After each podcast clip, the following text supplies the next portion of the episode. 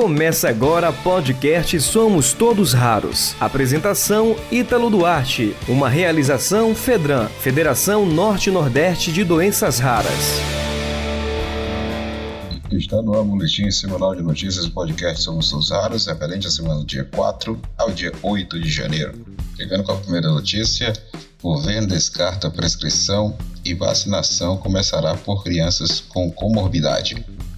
O Ministério da Saúde anunciou na quarta-feira, dia 5, que crianças de 5 a 11 anos receberão a vacina da Pfizer para a Covid-19, sem a necessidade de apresentação de prescrição médica. Após Queiroga falar sobre vacina em crianças, Pfizer diz que ainda discute cronograma. O laboratório americano da Pfizer afirmou que está ainda em conversa com o governo brasileiro sobre o cronograma de entregas ao país das vacinas contra a Covid-19, destinadas a crianças, e o Ministério da Saúde em nome de Marcelo Quiroga, afirmou na segunda-feira dia 3 que as primeiras doses da vacina para essa faixa etária começam a chegar no Brasil na próxima semana.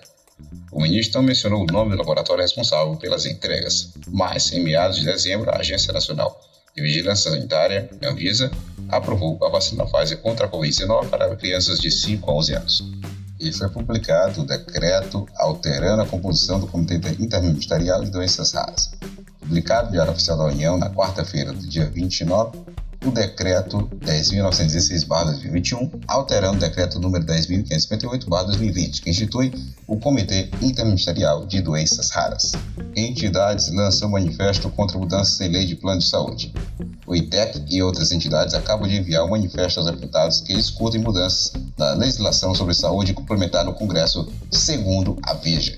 O documento interessado à Comissão Especial de Planos de Saúde da Câmara critica a atuação das operadoras que estão tentando forçar alterações que, como resultado, dizem os signatários vão reduzir coberturas e piorar a qualidade dos serviços prestados.